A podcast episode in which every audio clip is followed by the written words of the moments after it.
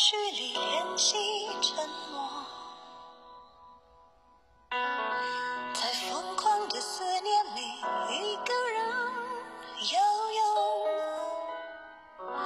在世俗的追逐里逆风坠落，在莫名的狂欢里等承诺烟火，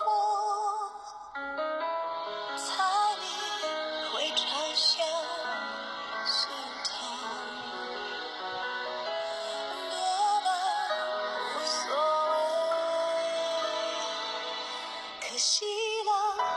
我不懂撤退，伤痕累累也不觉可悲，花开了一旁。最近呢，这个时间过得有点糊涂啊。为什么这么说呢？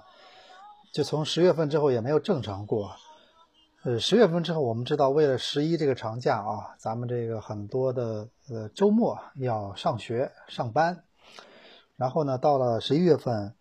在上海的朋友，因为有一个咱们知道第二届进口博览会，就是进博会的缘故，所以呢，上个礼拜六是呃那个上班的、上学的，这个星期六呢也是上班的、上学的。然后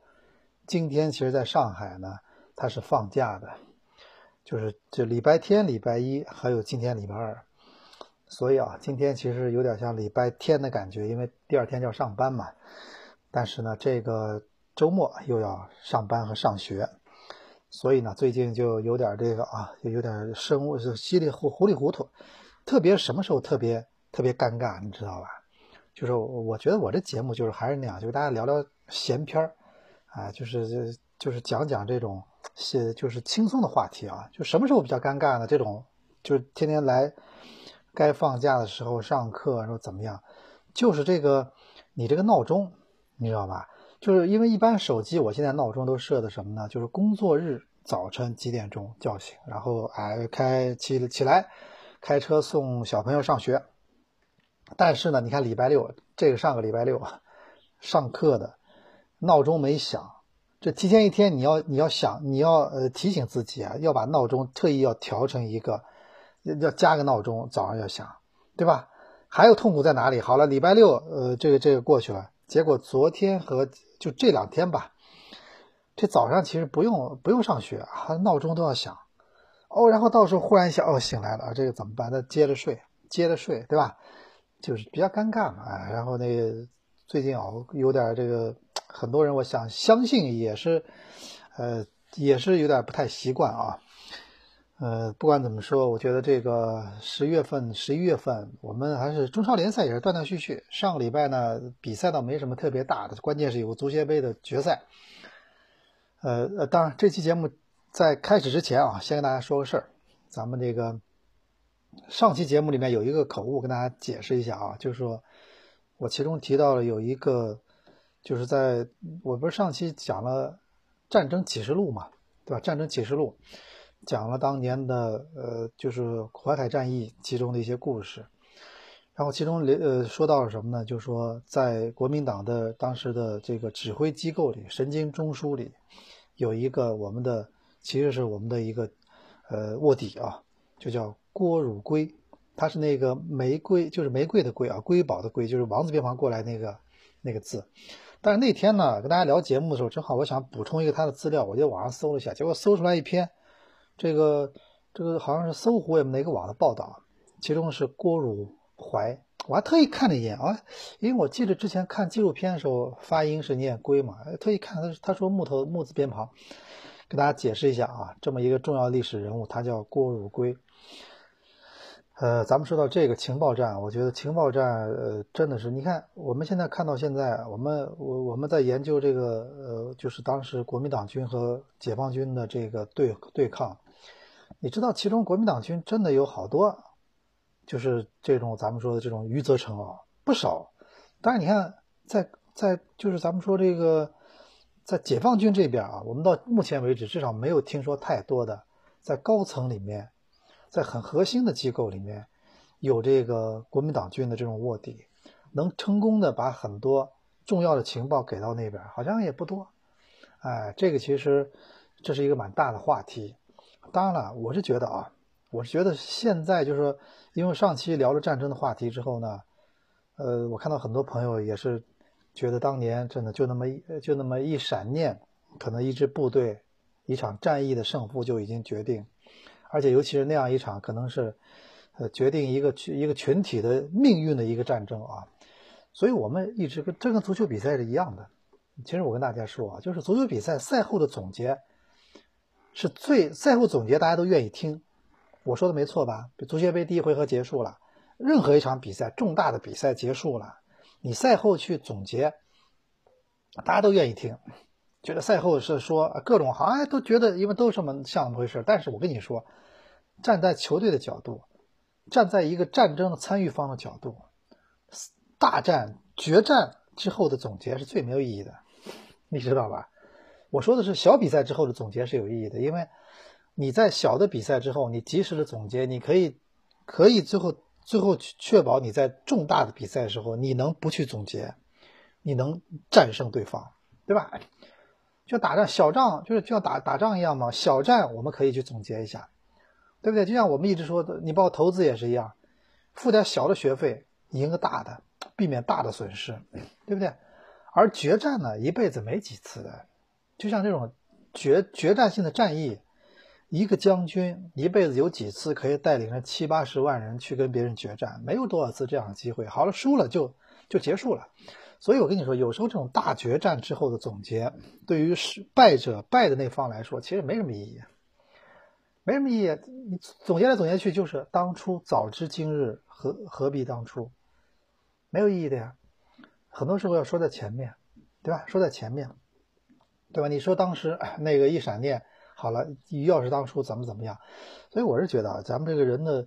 呃，更多是性格。我我我经常在研究这个人呢，就说，你包括我们都知道，蒋介石他出过日记，大家都知道，对吧？蒋介石他出过日记，他的他写过日记，准确的这么说，就他写的日记呢，在他去世之后啊，呃，好像是在现在全部在美国的一个图书馆。好像是胡佛什么基金会的什么图书馆，我具体我记不清了啊。他呢可以，你一般的人都可以去调阅的，不能拍照，好像不能复印，但是你可以看，你可以抄，你可以调阅。呃，现在还没有一个公开的出版物，有人看过然后写过本书，我记得有人看过然后写过本书，他就分享了其中看到的一些东西。你比如说，当年咱们都知道，很多人对这个话题比较感兴趣，就是当年他怎么去嫖娼，是吧？去四马路怎么，大家很纠结，觉得哎呀又去了，然后忍不住自己。他他后来其实这个人完全是军军人的生活。我知道他后来其实呃其实是非常军人的生活，他每天早上起来生活很健康，也所以有时候想想这样，你看啊，我其实特意看到有个人介绍说他的日记里面其实讲到了抗战结束之后，在重庆那次他跟毛泽东的那次见面。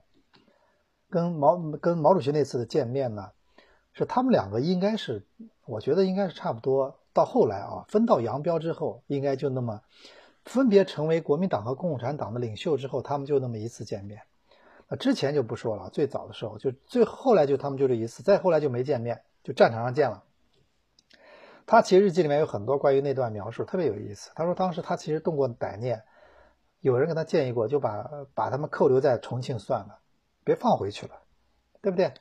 他毕竟他是心腹大患，他都觉得不能这么干，这么干好像觉得又又说不过去，又觉得这个，呃，又觉得这个呃美国人可能会怎么样干涉或者怎么啊？就是他们觉得，他们他们怕这样做以后苏就是俄苏军就会彻底占领东北，就以此为由，他怕这个，考虑的事情很多。还有就是他当时其中里里面提到他对当时的毛泽东的印象，他说这人，他好像用的用的话是说说话阴阳怪气，然后说他他有个结论性的结论，就觉得他蒋介石当日记里面写说他认为他成不了大大事儿，你看说明他当时看错人了，对不对？他看错人了，对吧？所以你要注意看他们两个，其实这两个领袖人的性格是完全不一样的，一个不不拘小节，又是抽烟。然后又是平时又不是那么注意，然后就说咱们的，然后但是又很很很发散性思维，写那个自己蒋介石的很多东西，很著名的演讲什么的，都陈布雷帮他写的。蒋介石自己其实是一个军人出身，他没有什么太多的墨水的。但是这咱们看这个毛泽东是不一样的，毛泽东特别喜欢写东西，他是非常擅长。我们都知道他的很多很著名的诗词，还有当时新华社的很多通讯稿是他写的，你知道吗？你们还记得吧？哎，是他写的，他执笔的。然后呢，我记得那个看淮海战役的时候，其中有几次什么敦促杜聿明什么投降输了什么，这都是毛泽东亲自写的，对吧？他亲自写的，他其实很善于这个。但是他们俩真的完全不一样，而且一个人呢很重视细节。就是你看蒋介石的日记啊，他那个看过的人当时写了本书嘛，说蒋介石的日记，他其中就这个人就说太重视细节。第二个，第一个他可能以前可能是以前受什么人影响，他对这些人的这些呃细节特别重视。他就日记里面写了，有一次跟一个某个官员一起吃饭，说那人吃相特别难看。他他两三两三天后日记里面又提了一次，说那个人吃相那么难看，这人就不能重用什么，就类似这种啊。很轻易就把一个人下个结论了，对吧？但是你要你要说你要说要说以以这种以这种小节来来看人的话，那我觉得可能我觉得解放军的很多那种那种元帅也好，将军也好，那肯定也都不都不拘小节，在你们看来是粗人，但是有时候你要看到你要用它干嘛？你要用它打仗还是用它干嘛？你要让他去管理国家，你要让他去当地方大员的话，可能他要重视小节，不能大老粗。但你要让他去打仗的话，他有时候不能太循规蹈矩，他得要有时候来点这种咱们说的这种这种邪门的东西，对不对？所以我我觉得这人是你去研究这种性格特别有意思。我觉得人是就是性格，这两个人不同的性格，对吧？就是导致了一个在原原本大家觉得。在抗战胜利之后，那国民那我觉得当时蒋介石国民党那简直是，呃，空前的。呃，那那肯定你你站队你你站队一方了嘛，你跟美国人站在一起了，你你跟正义的一方站在一起，然后你后来取得了这个抗战的胜利，那你简直到了峰顶了嘛，到了一个峰值了。但是当时没有处理好，把整个江山全丢了。所以我觉得这里面性格其实在里面。你所你所你所说的所有东西，到后来其实在性格方面它都是一种集中体现，对吧？哎，我们说的你说你现在怎么总结，就跟一场比赛之后呢，咱们现在呃今天我们开头给大家分享一首歌啊，这首歌呢挺新的，这两天刚出来啊，是这个呃我看谁唱来着啊，这个莫文蔚和齐秦唱的。这首歌的名呃这首歌的那个电影呢，它是一首电影的主题歌。那个电影叫《大约在冬季》啊，是齐秦当年的一首大家特别喜欢的歌。呃，然后这个这个这个歌的名字叫《可惜了》，可惜了啊，可惜了。这也是我倒不觉得上海申花队输给山东鲁能呢，呃，我倒不觉得上海申花输给山东鲁能算什么冷门，这肯定不算。联赛的名次在明摆着，但是我只是觉得这场球呢。在某些地方来说确实可惜了。你首先我觉得这是决赛，决赛就是结果，大家理解我说的意思吗？就两回合，还下下下一场还有的扳，还有的有一个往回打的可能，但是决赛之后我们再去总结，那都是说实话，尤其是输球的一方去总结，那都是自我安慰，都是自我安慰，什么我所有东西都自我安慰。你懂我意思吧？哎，这种时候决赛就是要去赢球的，就是要去，而且就是要去，而且不是锦上添花。我一直说这两个球队今年，山东鲁能、上海申花今年拿这个足协杯的决赛冠军，都不是锦上添花，对不对？两个球队今年到现在为止，凭着联赛的名次都打不了亚冠，都没有冠军头衔，就指望着靠这个足协杯冠军。来给自己的这二零一九赛季画一个画一个比较圆满的句号了，就等着他了，对吧？啊，所以呃那个我们首先说，我们说这比赛这这这申花队输球呢，我觉得并不是特别遗憾。我还是那句话，比较遗憾的就是赛前我们反复强调的这个客场进球，啊，就就觉得就我我我只是感觉啊，我不知道什么原因，因为昨天呢，这个正好晚上有五星足球，五星足球呢，其中有一部分叫阅读中超，刘越呢，呃，评一场球，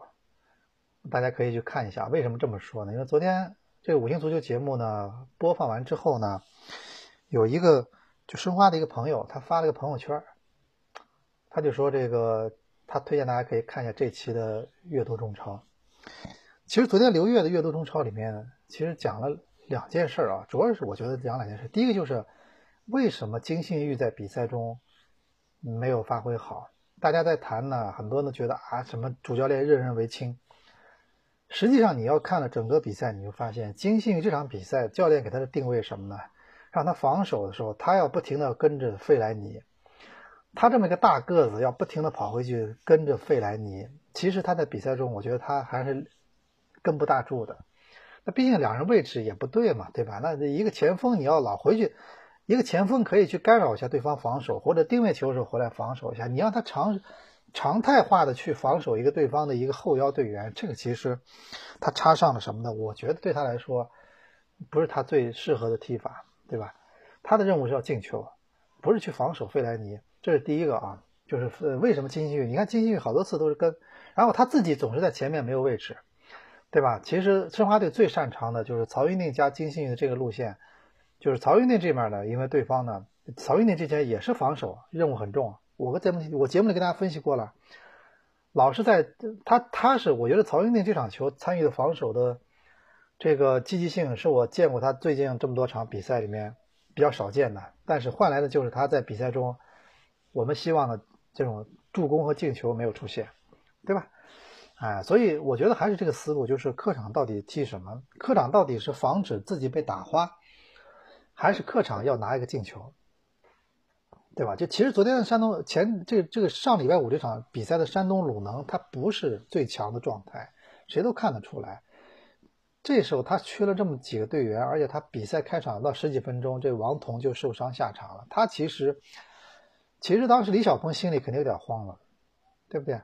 鲁能之所以表现出来没有他那么强，是因为他阵容确实他存在一些，这场球他真的是残阵，对吧？你其实完全可以有机会进一个客场进球，所以我说可惜了啊，没拿到。你有这个能力，但没拿到，对吧？你这么多，你你有你有你那个沙拉维也没发挥出来，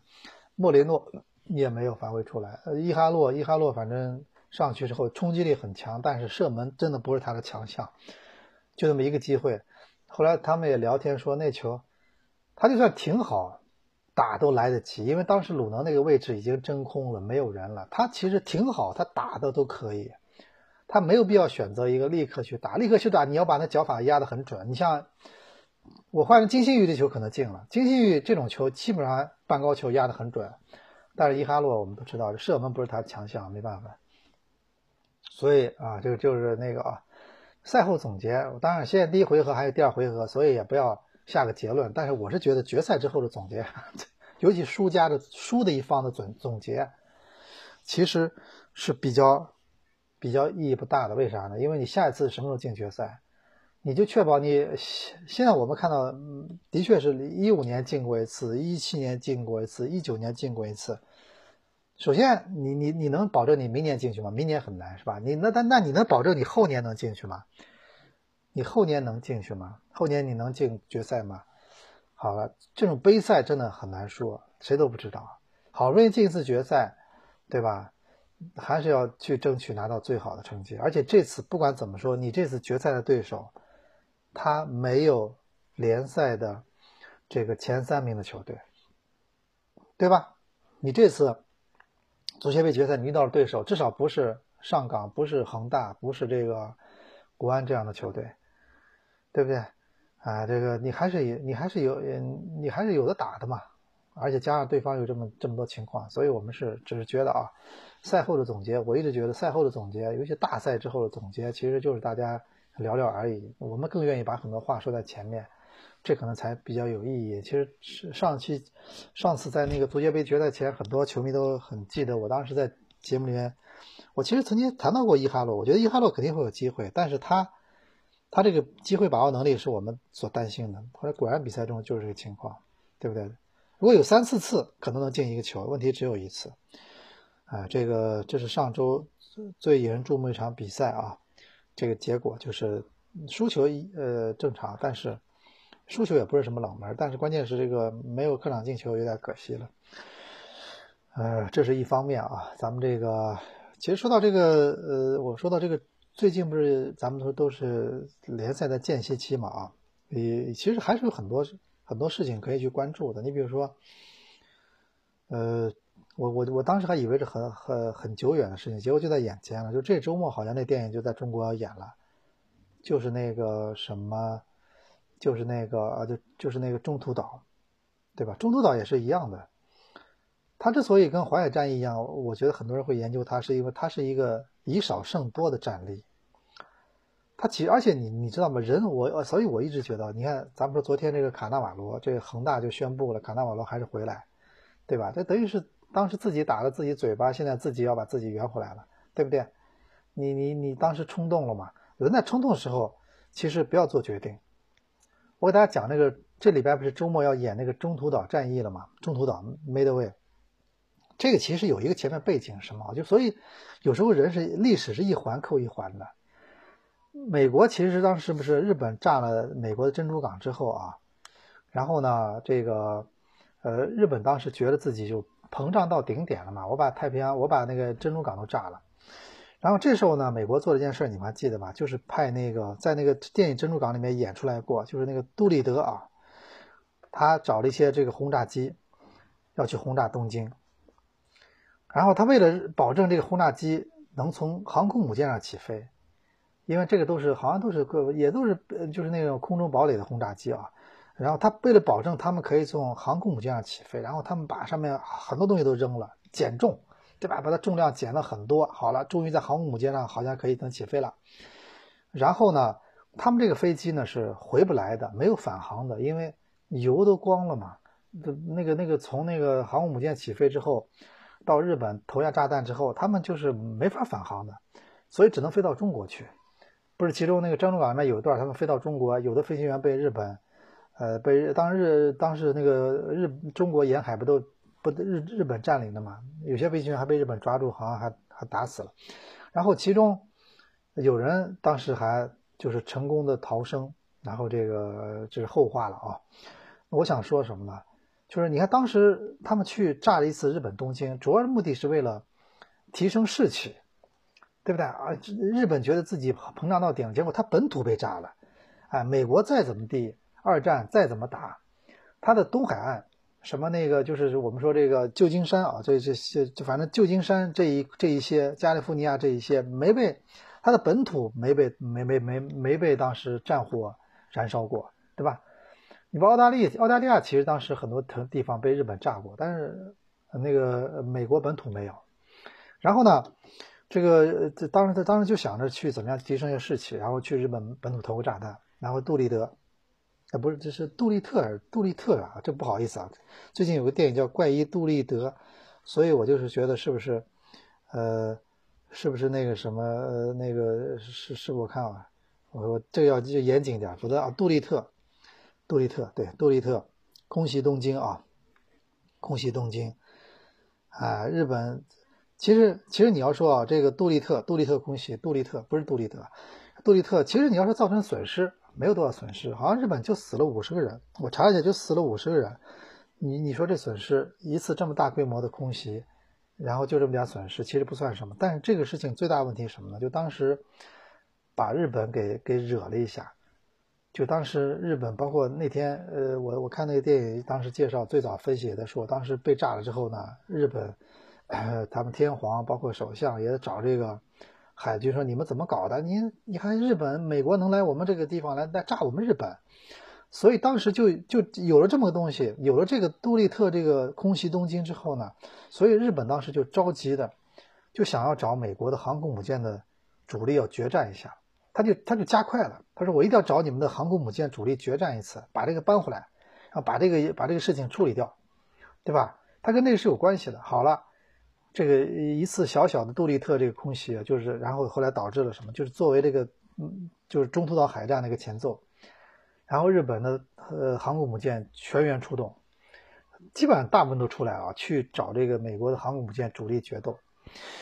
然后就有了这个中途岛。但是中途岛这次呢，美国的情报战打得非常漂亮，打得非常漂亮的一仗。这个有很多故事，包括他们他们派这个呃就是侦察飞机在那个航空母舰上出发，然后去找这个日本的这个舰队的时候，这好多飞机飞出去，就一架后来找到了。茫茫海洋上，当时不像现在有那么多高科技雷达什么，当时基本上刚刚开始有科技，对不对？所以中岛海战呢，我觉得也是一个，它为什么它的它的这个精彩就在于什么呢？它这个以少胜多，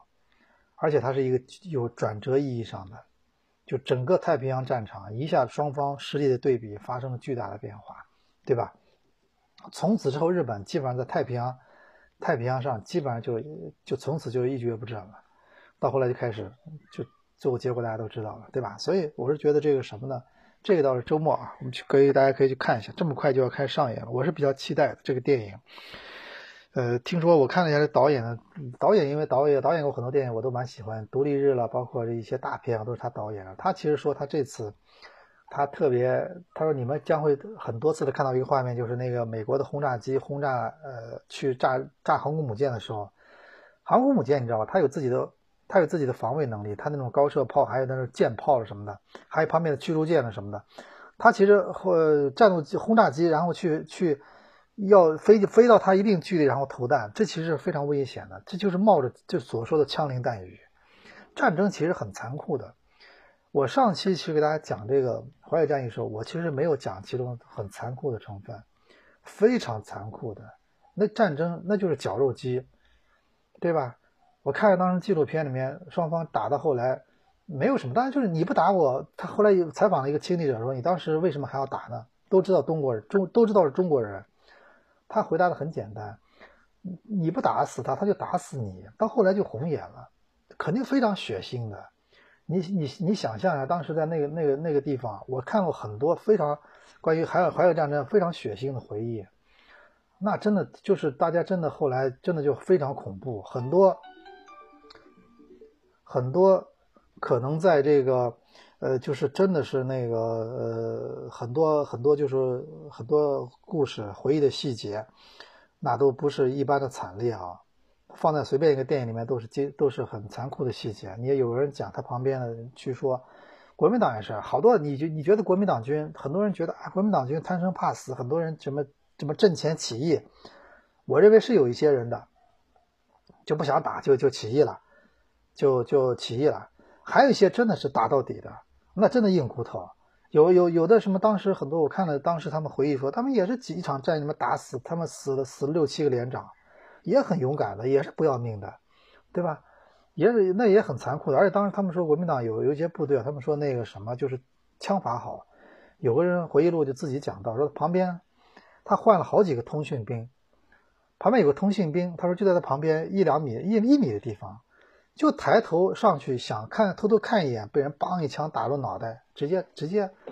脑壳都都拍掉了，直接打死的，很残酷的。那你想你你想象一下，非常残酷，对不对？战争是是很残酷的。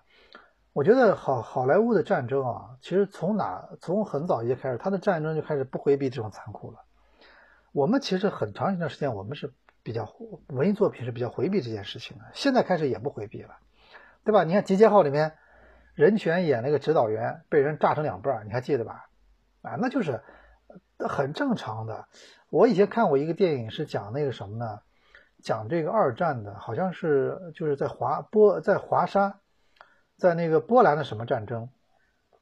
它也是二战期间的什么战争。好像他有一次的在二战快结束的时候，据说好像他们自己想把德国推翻了什么，有一场有个有个战争，他完全是根据亲亲亲历者的描述的。他就是一一一一轰炸之后，然后他就是忽然开始周围噼里啪啦就落下来很多碎肉，那可不就是吗？那那个电影里面把这个描述的全部描述出来了，那可不就是吗？你说对不对？我看过一个美国的一个叫美国的一个讲战略轰炸机的电影，那个电影特别好看，就讲他们去德国柏林去扔炸弹，那个那个战略轰炸机的故事，叫五月花号什么什么来着，有一个电影特别好。然后就是你就看他拍啊，前面那个他前面那部轰炸机砰被高射炮打中了，然后一阵烟雾过去后，他看到自己的就舷窗玻璃上，就飞行员就挂的全是人的堵的肠子，这这就真实的战争就是这样的，你知道吗？这这很这太正常了。那否则这些地方去哪里去？人啪就蒸发掉了。你以为是这个终结者啊？你以为是这个未来战争啊？未来战争啊，像那个什么呃什么这世电影有电影叫世世界末日是吧？世世界世界末日是吧？就是汤姆克汉克汤姆克鲁斯演的，其中啪一下极光一弄，人就就像变成灰飞烟灭了。当时不是这样的，那都是唰一下子碎片到处都是，对不对？很残酷的，没有问题。但是你也不能说什么呢？有些时候就得靠战争去解决很多问题，对吧？啊，你你你不能说我我这我这个民族我这个国家我就是回避一切战争。如果你让别人看出来这点的话，那你那你很可能就要你可能就要出出麻就出问题。你只要让别人看出来你其实不怕，那么他可能才会有所顾忌，我这么认为的，对不对？他能不打仗最好不要打仗，但是我是告诉你，你不要说所有问题能能靠。别，所有问题都可以不通过战争解决，真的并不是。很多时候，他确实要通过战争来解决一些问题，这没有办法，对吧？所以我一直我一直觉得观点就是，我觉得能不打就不打，但是必须打的时候不能，你不能再再再有什么圣母心了，说啥不打不不不好意思，没这回事，对吧？哎，所以我是觉得很多都是都很多都是这样的，对吧？你说，呃，咱们说这个呃。最近啊，最近当时说到这个周末电影啊，咱到时候去看看，看看这个中途岛怎么样，我还是非常期待，这是我今年最期待的电影。因为之前的敦刻尔克那些电影啊，他没有把这个，他没有把这个呃诺兰了，他其实他其实拍了一个电影小品，他没有把这个，当然本来敦刻尔克就是一个撤退，他又不是一个什么，又不是一个真正的呃真正的一个对，就是一个一个硬碰硬的打仗，对吧？他其实就是撤退。他更多的是怎么逃走，所以呢，这时候他可以回避很多战争画面的刻画，但是我觉得这个中途岛它就是海上的决战，航空母舰就是海上的决战，对吧？然后他这个电影，我听说我听说有人看了嘛，有人现在先睹为快了，跟我说这里面还是很好看的，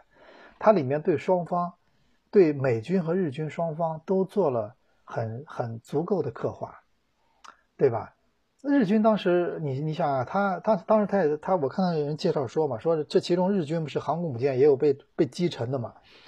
击沉的时候呢，舰长也是选择选择没有没有选择逃命，他说我要跟这个船一起下去，我们一起看这个看这个就是好就是得看月亮吧，就是大概一画嘛，就是我们在海上看看看看看看这个月亮吧，然后怎么样？这的确是这个很，而且我觉得。可能大家都知道，这海战其实有时候更惨烈，对吧？海战有时候咣当一下，这船沉的话，很可能有时候就是这个水兵了什么的，就集体就就就就全没了，对吧？全没了。我们这个，我前天以前有个同事啊，他曾经他曾经在潜水艇上，他当过当过军人。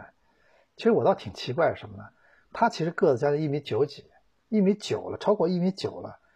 我一直听说人家潜水艇上的士兵呢，都比较选那种个子不要太高的，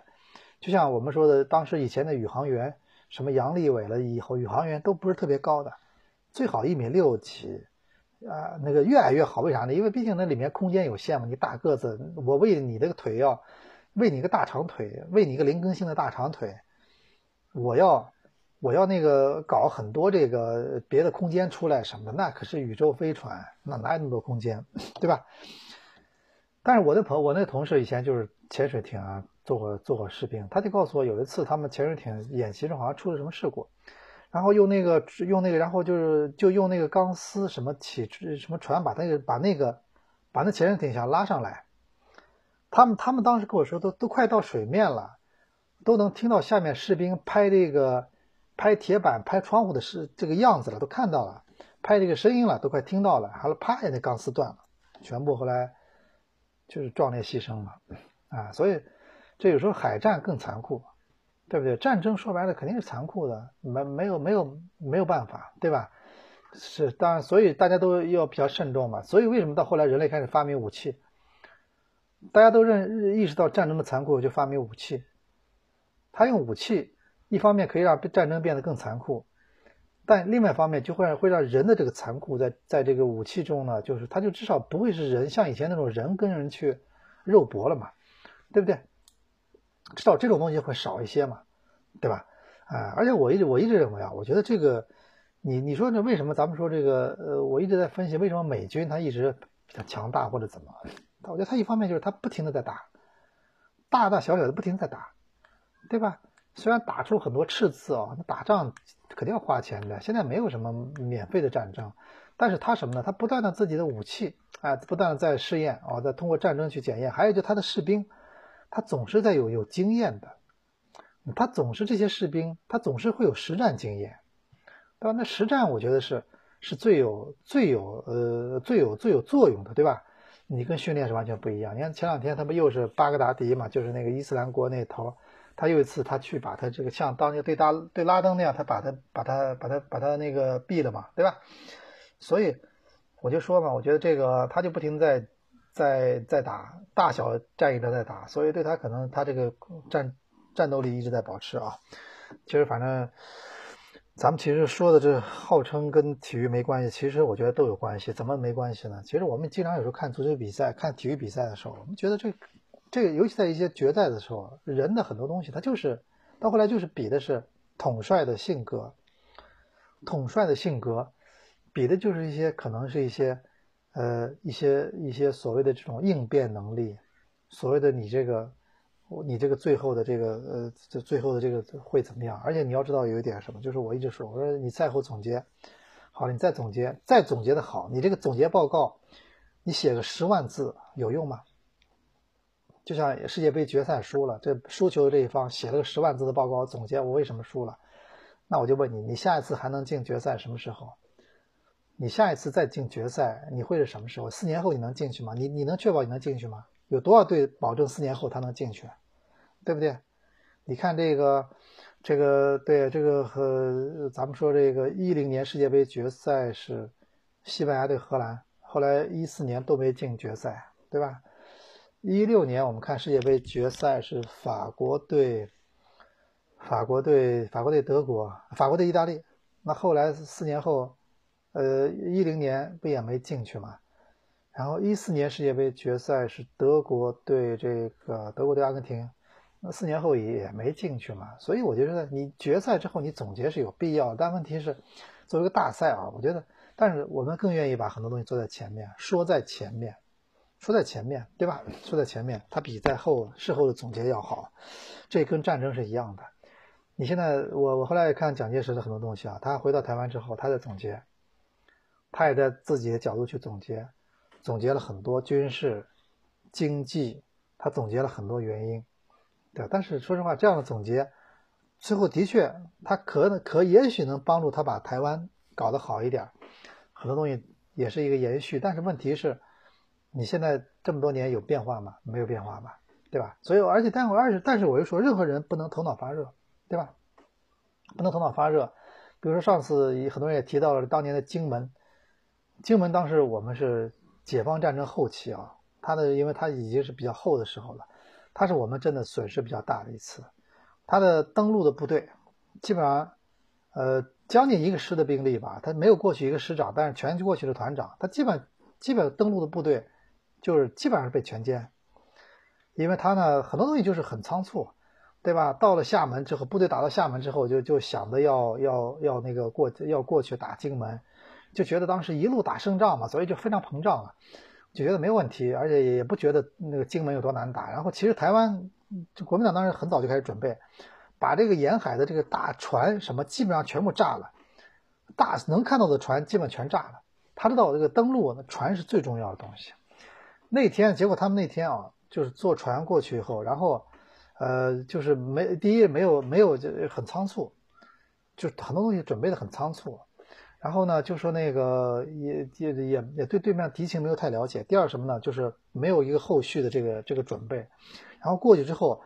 呃，当时那个国民党军首先用用用用舰炮了什么的，用那些和军舰什么，把你的登陆的船全部给你打打沉，给你烧烧着。所以去的船没有回去的，然后又后面又没有船，就说没有后续部队上来增援。然后剩下的人在在岛上，好了，那简直是那就是那就是被被那个被包围，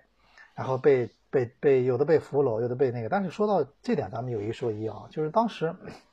其实我们到后来朝鲜战争的时候，我们是一样的，就是我们呢对这个俘虏的态度啊，这个现在可能咱们都是世界跟世界接轨了，世界大同了，我们都开始尊重这些事情了。以前我们其实当时我们对俘虏的态度，对被俘这件事情态度其实不太公平的，包括在朝鲜的朝鲜战争的时候，我们很多俘虏，他选择没有说被送去台湾，他回到国内，其实他们也是回到国外，国内也是被受到了很多不公正的待遇，对不对？也是被被什么开除党籍、开除什么的。当时我们也是，当时那个呃，在金门的时候俘虏了很多人，就是就被俘了很多，有些就是。可能就后来团团长什么，有些比较高级的，就是可能有时候被枪毙了或者怎么，或者有的自甚至有自杀的，那我觉得当时都很壮烈嘛。然后被俘的有些人遣返了之后，过了一两年被遣返了之后，不愿意留下来被遣返了之后呢，也是回来之后没遭到不公正的待遇，对吧？其实这个现在大家都比较好了嘛，哎，我觉得当时其实对很多事情，对这些事情看法还是。我觉得还是有有争议的啊，咱们以后再讨论这个就，这个人类现在，我觉得人类现在啊，呃，越来越很多东西价值观越来越趋于相同，对吧？因为我们现在世界是平的嘛，有有了互联网之后，很多东西大家都能看到嘛，很多人的东西是相通的，对不对？对很多东西的热爱，对很多东西的喜欢，其实越来越普世价值越来越呃接近。对吧？除了一些宗教，大家这些东西有点有不同之外，其他都越来越接近。所以到后来，其实我们都发现很多东西，其实它就是有个普遍的一个规律的，对吧？对对，一个对这些事情怎么看，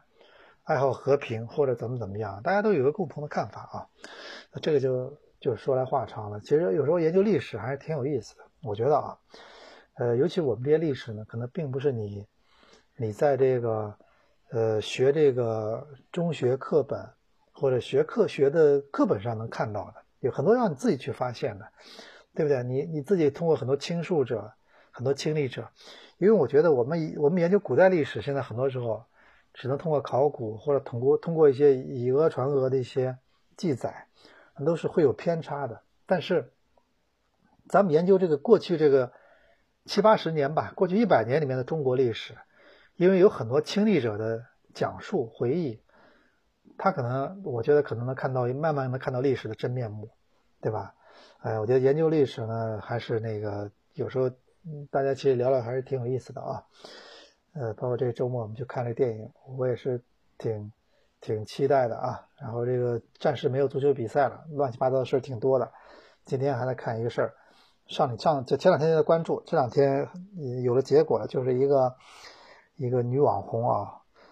就是坐在了一个飞机的驾驶舱的一个机长的位置上拍了个照片，呃，然后这个其实今年一月份拍的，然后现在忽然开始发酵，现在那个最新的处理都出来了，我看那机长已经被已经被拿掉，那个就是等于不就现在是他们航空公司桂林航空公司的处罚是终身禁飞，是吧？终身禁飞，哎，所有的那个我看他们公司董事长什么全部被罚。主要是很多人举了吧，以前驾驶舱，我这是一个这是一个什么样的地方？虽然咱们过去这几个月不是在聊这个中国机长的电影嘛，在聊这个川航这机长，但是同样是这个机长，那也有也有不一样的，对不对？所以我觉得这个事情啊，很多人说啊，是不是罚的有点过了？我是觉得什么呢？我觉得这个，如果你不这样的罚的话，可能还会有人去玩一玩的，对不对？所以我我经常在想这个社交。社交媒体啊，特别是朋友圈这些东西啊，就是说，它就给你的一种什么呢？就是你给你一种，就是说，你你就是现在很多人去旅游，他这以前我们去旅游，我们的动力可能就是要去放松一下，我们去看一下，我们去感觉一下历史的脉搏，对吧？今这是我以前很多旅游去去去看去感受一下这个大自然的壮美。那现在很多人旅游，他其实说白了，他他妈说白了，他可能就为了发朋友圈。他去吃个饭，可能他吃的饭的目的不是为好吃，他就为发朋友圈，对吧？现在就变成了什么呢？就很多人做的事情，他就是可能目的的就变成了这个，你说对吧？啊，这事儿当然也，我觉得也也是啊。你说他如果是不是因为有有这个社交媒体，他他做这个飞机这个驾驶舱的事儿，别人还不一定知道。好、啊，现在有了，好、啊，他知道了，对不对？所以我是感觉还还有我想说什么，就是说一个社交媒体现在这个人呢、啊，就是他对人的这个这个绑架太厉害了。第二什么呢？就是我觉得啊，大家还是要对你你所做的事情呢有敬畏之心，对不对？这个这个现在这件事情，我觉得敬畏之心就是你对这架飞机，我我是承认它是自自动驾驶，现在科技很发达。但是你还要，你还是要对它有敬畏之心，就是你这个驾驶席的位置，它的所有东西，你你要有敬畏之心。比如以前我们一些电视台一些一些做电视的人啊，他们他们的习惯，他们从来不会在他们从来不会在演播室里面，他们从来不会从镜头前面走过去，他们进去的时候总总是从镜头摄像机后面走，他们对这个镜头是有敬畏之心的，你知道吧？啊，就这只是一个一个细节，其实很多人以前都是，他对这个工作，对这个东西，他是有点敬畏之心的。他知道你其实有时候只是他的一个相伴，或者，但你不能说把它当做一个无所谓的东西。所以我，我我就认为什么呢？就可能这个事情往深里说，就是可能我们真的就很很多机长，可能也就把它当做一个工作，啊，也就把它没有把它待太当做一个，它到底意味着什么？它到底。这个机长到底意味着什么？这工作除了这个呃薪水和这个和这个背后，它到底意味着什么？没有去好好去理解，所以我是觉得啊，这个再次提醒我们，对很多事情、对你的工作、对很多东西要有敬畏之心，对规则，特别对规则要有敬畏之心啊。但这话题又长了，今天呢跟大家就随便聊这么多。这个周末如果看完这个看完这个电影《中途岛》。再跟大家聊聊中途岛的话题啊，这个还是有很多故事的。我看了电影，我结合电影再跟大家接着聊，或者咱们看这两天有什么足球的话题，到时候再有了我们再聊啊。以上就是我们这一期的这个一言既出的全部内容。大家明天也就上班了啊，然后其他外地的很多朋友，明天是周三，我们下个礼拜二，我们到时候继续。